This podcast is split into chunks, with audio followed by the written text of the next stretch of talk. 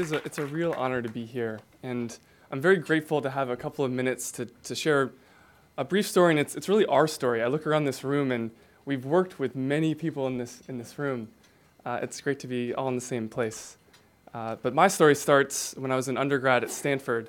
This was just a couple years ago. I was a sophomore uh, in 2007, and I was sure that I was going to be a doctor. Uh, that was how I was going to be useful to the world.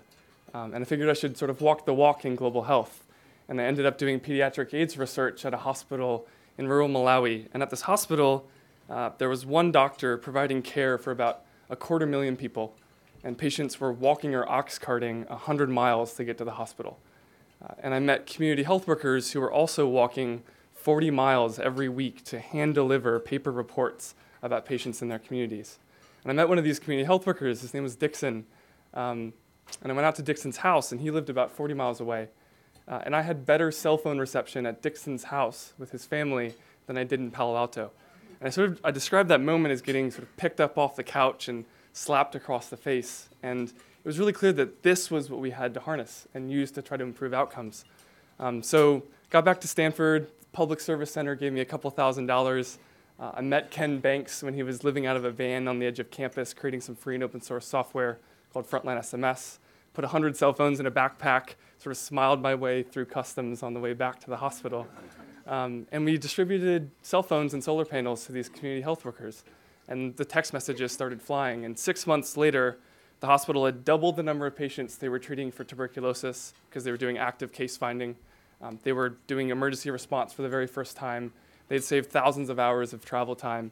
And we looked at that, um, and I got back to campus again, and I, I would not stop talking about text messages and community health workers. Anyone that would listen to me for five seconds was going to hear about it. Uh, I met one co founder when we were talking in the lunch line at Stanford Medical School. Um, I met another co founder, Isaac Holeman, who's another delegate, when he commented on a blog post that I'd written, sort of eHarmony for social entrepreneurs. And we decided uh, in 2009 out of our dorm rooms to launch Medic Mobile as a nonprofit technology company. Um, and we were really forced to look at the challenges and the opportunities. The challenge was, that, and still is today, there are a billion people who will never see a doctor in their entire lives. On the flip side, uh, 90% of the world's population is covered with a cell signal.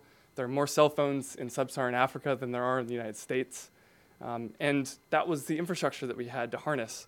So if you fast forward about three years now, it's been a really busy three years. Um, I can't believe it's been that long. Um, we, we now work in 23 countries, mostly in Africa, Asia, and Latin America. Um, and I wanted to talk about two, two projects really quickly. Um, the first is in India, where we're running uh, one of our 10 randomized controlled trials. Um, and this is where we have our first data that I'm really excited to talk about.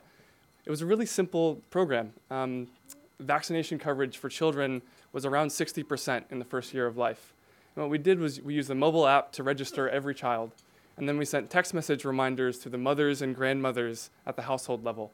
And if the kids missed their appointments, we sent an automated alert to the community health worker looking after that that cluster of houses. And we're now 14 months into the study, and the vaccination coverage is at 99%. Um, and we're now scaling this across four other states in India. The second project, because I know we have a lot of folks from social media um, platforms here in the room, second project I think demonstrated to me most clearly the power of connectivity. Um, it was after the earthquake in Haiti in 2010, and 1% of the population was online. Around 1% of the population had a landline installed, but fully 75% had access to a mobile phone. Um, and we worked with the innovation team at the State Department, mobile operators, startups in the Silicon Valley, and a number of technology NGOs, mostly coordinating through Twitter and Skype, uh, to set up a short code that anyone could text to for free. And we went radio station to radio station in Port au Prince and let people know they could text their need and their location to 4636. The challenge was that the messages were in Haitian Creole and had vague references to location, um, and our first responders spoke, spoke English. And so we went back online, and Twitter and Facebook and radio let us recruit 3,000 people, mostly Haitian diaspora, within 24 hours from all over the world who were mapping, translating, and categorizing every single message, typically within a minute of them being received. And that was passing actionable reports to the US Coast Guard, the Marine Corps, the UN OCHA cluster system, um, as well as Red Cross. And it was the first time they had access to community level data like that and information to guide their operations.